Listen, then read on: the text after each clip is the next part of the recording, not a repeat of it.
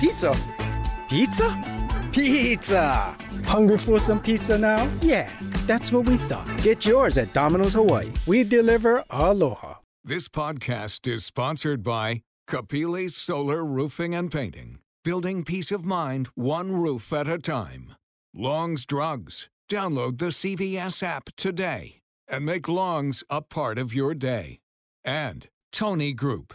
Visit the Tony Group in Hilo, Kona, and Waipio.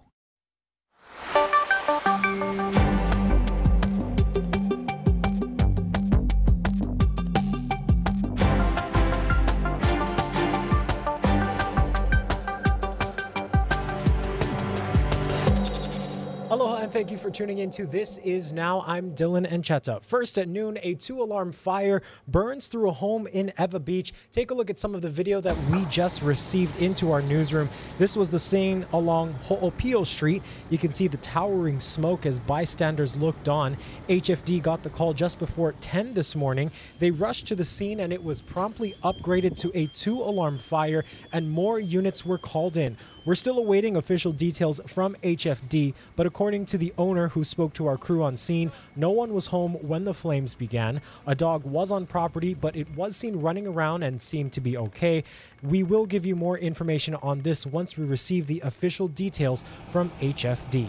And we also have another update to pass along. Within the last hour and a half, we've received the mugshot of a woman accused of arson in a Nu'uanu house fire. Now, police identified her as eighty-five-year-old Beverly Shimabukuro.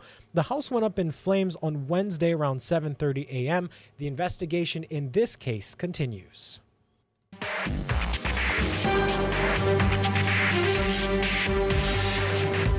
In other news around Oahu, Honolulu police have arrested a man who allegedly pushed someone into the path of a moving bus. The suspect is a man in his twenties. He faces an attempted murder charge. The incident happened on Pi'ikoi Street near Ala Moana Center just before two thirty Wednesday afternoon. E M S says the fifty-five-year-old man suffered a head injury. He was rushed to the hospital in serious condition. A controversial bill that drew concerns over public safety has been deferred by state lawmakers. Under House Bill sixteen oh one, instead of arresting suspects, officers would be required to issue citations for misdemeanors, petty misdemeanors, and violations. And that includes more serious crimes like driving under the influence and domestic abuse. And we have made good progress, but not enough progress. We'll continue working on it, um, and it may not be until next session that we come back with another version of it. Police currently have the discretion to make arrests for certain non-felony crimes. An update out of H P D, officers have recovered the stolen H P D gun and badge that were reported missing on Tuesday. But however, H P D says the uniform shirt with the name B. Pai Kai and jacket are still among the items missing. A forty-three-year-old man was arrested for second-degree theft last night. And on Hawaii Island, the boyfriend of a woman that drowned more than a week ago is now charged in a separate investigation. Police arrested thirty-one-year-old Dylan Gap Sunday evening after he allegedly tried to start a fight with a man in Kea'au and chased him with an A T V. Now, Gap was charged with terroristic threatening and released after posting five thousand dollars bail. Prosecutors are also reviewing a second case where Gap allegedly damaged a man's vehicle and gate to his property on Keawe Road in Kea'au, and that happened on February twentieth. Two days before that, Gap's girlfriend, Kala'i Reyes, drowned in waters off Hawaiian Paradise Park. Now, authorities have ruled out foul play in her death, saying they reviewed surveillance video of the area, which did not indicate any foul play when she fell. The final autopsy report is pending a standard toxicology test. Out in East Oahu, police are investigating several cases of animal cruelty. The intended targets are an invasive species. The government and nonprofit groups have been trying to reduce their population, but as our Ben Gutierrez reports, some people are turning to force to handle the problem. These felines are some members of a cat colony here at Cocoa Head District Park, totaling about thirty to thirty-five felines. Unfortunately for them, someone has been targeting cats with four incidents of animal cruelty just in the last week. Baby. Two cats were shot, and one was attacked by a dog, and another cat was shot in her spine, and now she has persistent paralysis. Animal rescuer so, Stacy Fujii says one cat was found dead Wednesday morning near a bike track.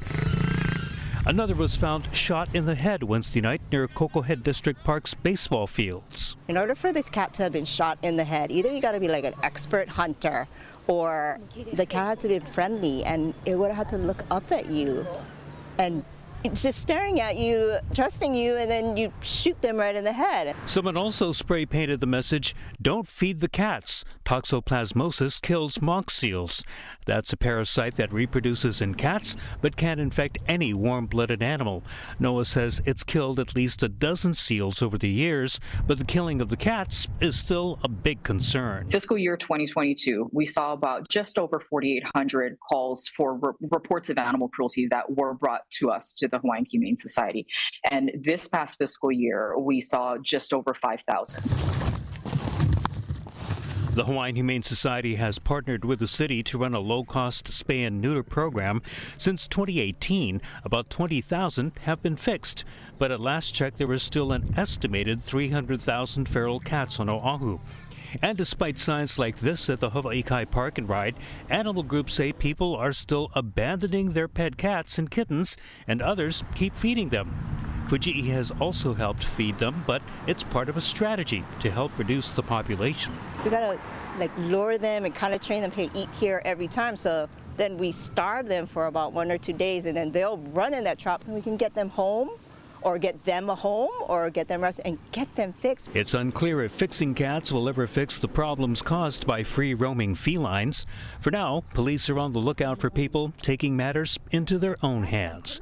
In Havaikai, Ben Gutierrez, Hawaii News Now. Firefighters in Texas are working desperately to contain wildfires that so far have killed at least two people. Jason Allen is just outside Amarillo with the latest. The Smokehouse Creek Fire is now the largest in Texas history and has burned more than one million acres since Monday. It looked like Armageddon. It looked like the end of the world. In Fritch, Ryan Hightower says she and her family almost didn't make it out of their house in time. We no longer got off of our street, that the entire street was engulfed. Hightower returned to this.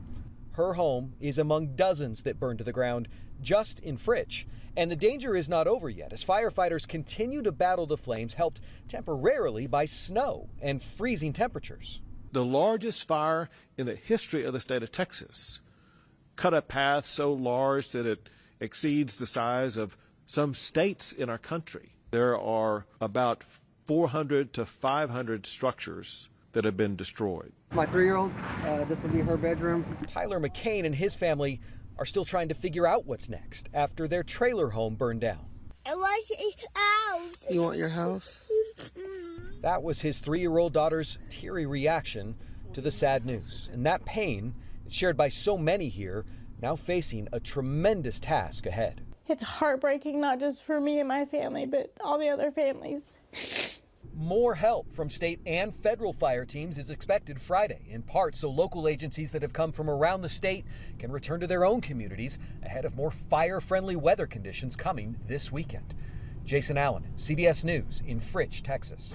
The race for the Republican presidential nomination is continuing in Washington, D C, where voting is underway. But an even bigger prize is just five days away, and that is Super Tuesday. Willie James Inman is in Washington with the latest from Campaign twenty twenty-four.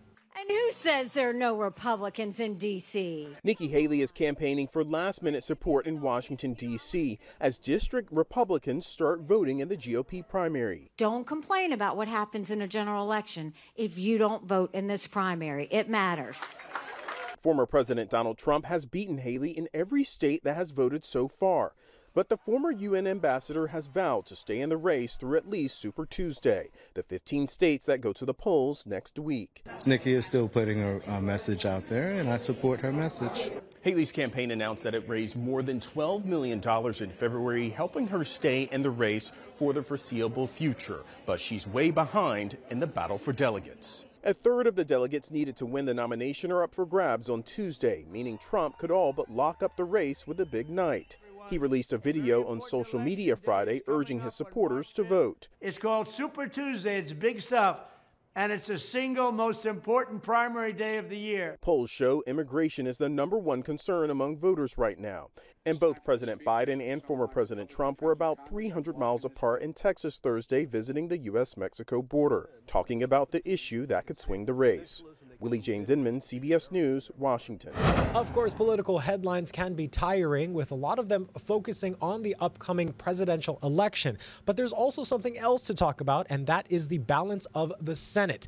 Here's Noah Pransky with how it could impact your life and community. The race for the White House always gets the top headlines, but which party will control the Senate next year? And it's wide open, maybe just as consequential to the laws we live by, to the debt we'll take on, and to whether we invest as a country in things like green energy, a border wall, or paid family leave. Let me explain why, and the reason why the math is so significantly tilted in one party's favor this year.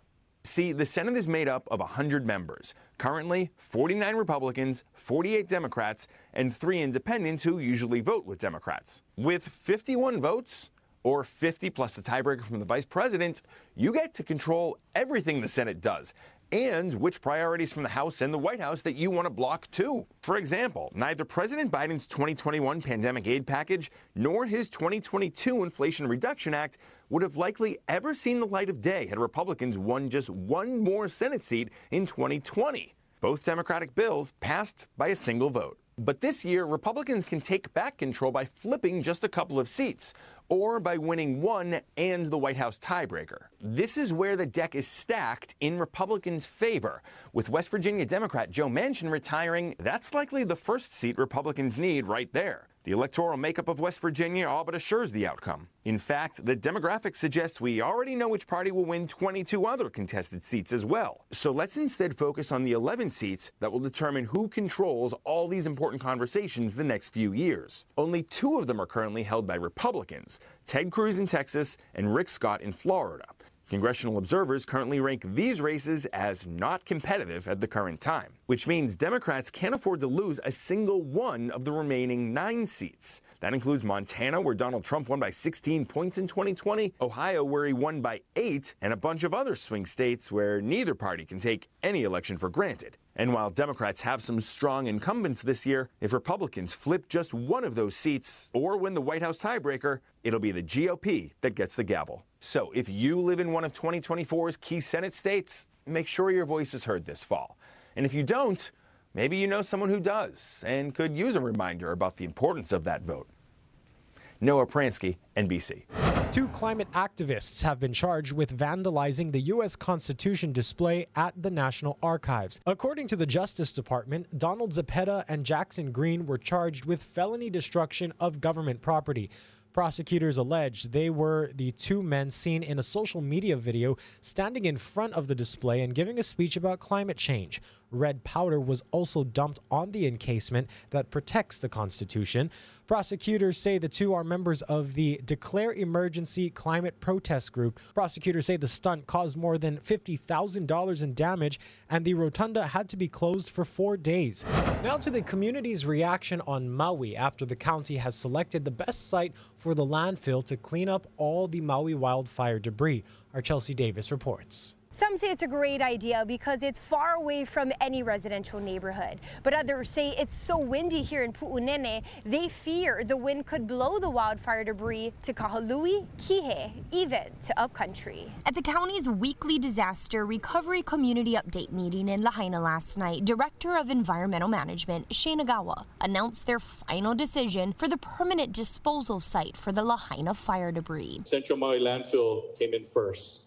So that would be the location of the final site for the debris. As attendees clapped and cheered, Agawa explained how the Central Maui landfill ranked higher than the two other West Maui locations. Nearly three thousand residents took the survey. Among the advantages, it was already planned for a future landfill, and it's away from homes, hospitals, and schools. Another key criteria is it's below the U I C line. The U I C line is a line that distinguishes drinking water and non-drinking water. If you're below that line, you're not affecting drinking water, which is the case here. Disadvantages include distance. forty thousand truckloads will travel more than twenty miles across the island, inevitably causing major traffic concerns. These South Maui residents I spoke with say the positives far outweigh the negative impacts. Everybody just lost everything, and you're pretty much taking the debris or what's left of their burnt down homes, their memories, you know. You can't put it at a facility that's close to home where they can see it. It's just going to be really hard for them to heal and recover from what happened, you know. So if they can bring it away over here and put it far, far away, you know, since they have to keep it on Maui, then this would be a better spot for them to take it to. It just makes sense. The county says they still need to acquire land to expand the Central Maui landfill and find funding. The county hopes to have it open by next year. Reporting in Pu'unene, Chelsea Davis, Hawaii News Now. Thank you so much, Chelsea, for that report. Let's send you live outside. This is a look towards uh, Townside here on Oahu, a beautiful Aloha Friday. Stick with us. Coming up after this short break, a look at island weather and sports. Pizza. Pizza? Pizza. Hungry for some pizza now? Yeah, that's what we thought. Get yours at Domino's Hawaii. We deliver Aloha. It's coming up.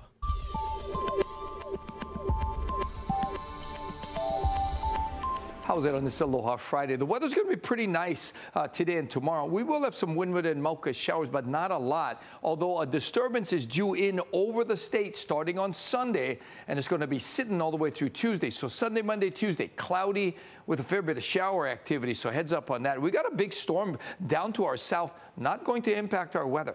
We will see these windward and Mauka showers, but we're seeing fewer showers, and we're expecting fewer showers today and tomorrow before that juicy disturbance comes in on Sunday. And these winds, they'll last beyond that. They'll run at breezy levels today all the way into the middle of next week, maybe even beyond that. So we're going to see a nice day today. Start out a little damp only for a handful of windward spots. Leeward side should be fairly dry today, and those run, winds will run breezy again, fifteen to twenty-five miles an hour for the next several days.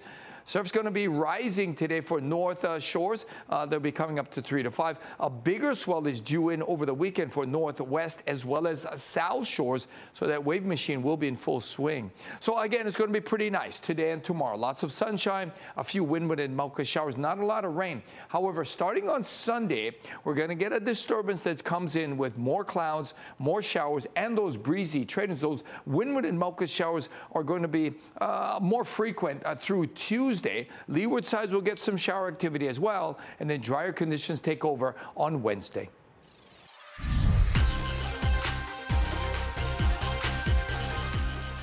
Hey, happy Aloha Friday, everyone. Davis here in the Digital Center with your weekly sports recap. We'll start off with the Rainbow Warriors football. The new twenty twenty-four schedule just came out, and it's a packed one. The Bows were supposed to start with the University of Oregon. However, that game has been replaced since Oregon added Oregon State to their schedule. They wanted to keep that rivalry between them. So instead, the Bows are starting off with Delaware State.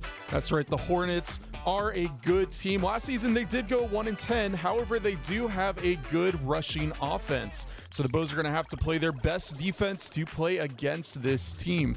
The Bows, of course, they do have a lot of returning guys. Braden Shager just recently came back. He once again had a more than three thousand yard season with twenty-six touchdowns. They have star receivers, so we will have to see how the Bows do against this heavy Hornets offense. And we got to talk about last weekend. U H hosted a spring football game. It was the last time they were going to meet up for the spring, as their There are a limited amount of practices the team can have in the spring. Majority of the starters didn't see the field like Braden Shager. However, we did see some of the younger talent come out, including newcomer Micah Alejado. There was a lot of hype around him as he is one of the top quarterbacks in the nation. It was a huge gain for U H. So it was just amazing for fans to see these guys come out, see the future of the Bows. So a lot of excitement there for those guys. All right, we got to switch now to U H baseball, where they're off to a hot start and have had some impressive wins. The team is now four and four, and we have to talk about last weekend's matchup against North Carolina State. At the time, North Carolina State was ranked thirteenth in the nation. It was a tough game between the two teams.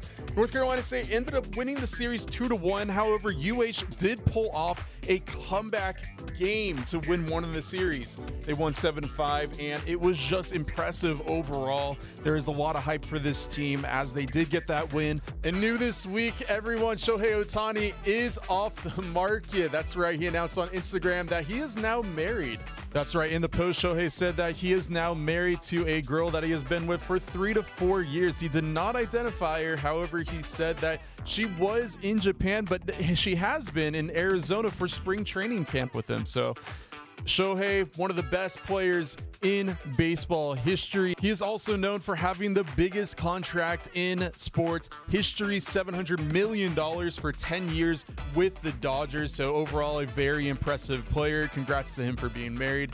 And we'll have to see how he does in this upcoming season. All right, that does it, everyone, for my sports recap this week. Thank you for tuning in. And for more of the latest sports content, make sure to check out our H N N Overtime YouTube channel and podcast. Scan that Q R code on the screen for more of the latest episodes. We just posted one this week.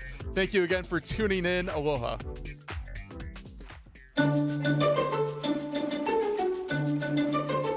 Thank you so much, guys. In today's news from the feeds, the infamous Sopranos diner booth and C three P O's decapitated droid head. All of these are up for grabs because they're going on auction. That's the stories in today's Take a Look at This.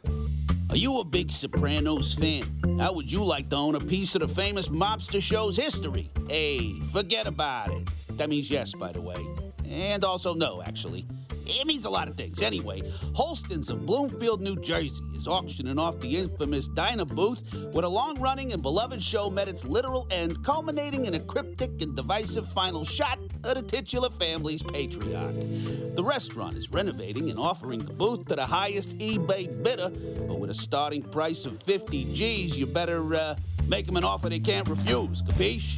Another upcoming, excuse me, another upcoming pop culture prop auction will have hardcore Star Wars fans bellowing, "Bring me the head of C three P O."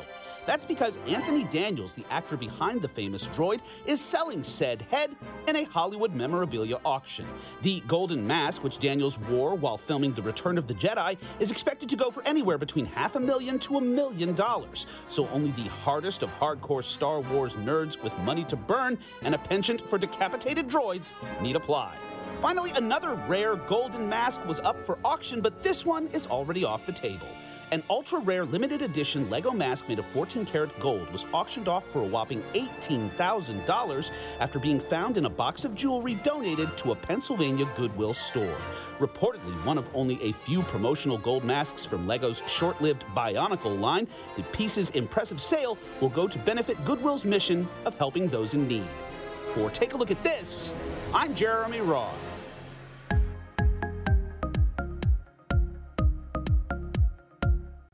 A Lexington, Kentucky man's love for running has taken him all across the country, quite literally. Evan Leake shares his journey of completing marathons in all fifty states.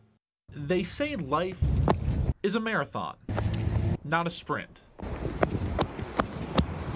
A saying Dale Bittner has taken in stride. I've been with Lexington Public Library for uh, just over twenty-five years. I originally came to Lexington to go to graduate school, and even though I never finished that degree, I, I stayed here in Lexington and I started working for the library. I'm very comfortable around books. So many chapters of Dale's life have been written in Lexington.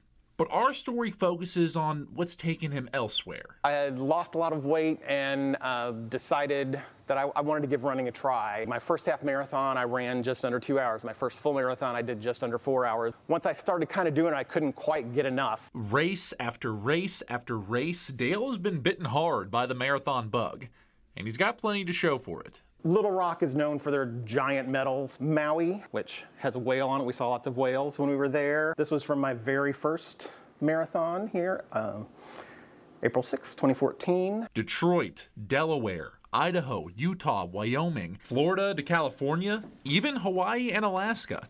Dale has done it. Run a marathon in all fifty states. Just been able to see the country and all the different uh, interesting things and adventures that I've gotten to have along the way. Dale really has come a long way through the obvious physical challenges, but also emotional hurdles. This one is like one of the most plain medals, but It's for that fifty mile race that I ran in honor of my first wife. Dale's first wife, Leslie, who passed away in twenty eighteen. I had that little bib on my back, and some people would come up and talk to me about it during the race a little bit, and it's like, it's very hard to run when you're getting emotionally choked. Amazing story indeed. Thank you all so much for watching. Have a great Aloha Friday. This podcast is sponsored by Kapili Solar Roofing and Painting. Building peace of mind one roof at a time. Long's Drugs. Download the C V S app today and make Long's a part of your day. And Tony Group. Visit the Tony Group in Hilo, Kona, and Waipio. Pizza. Pizza? Pizza! Hungry for some pizza now? Yeah, that's what we thought. Get yours at Domino's Hawaii. We deliver aloha.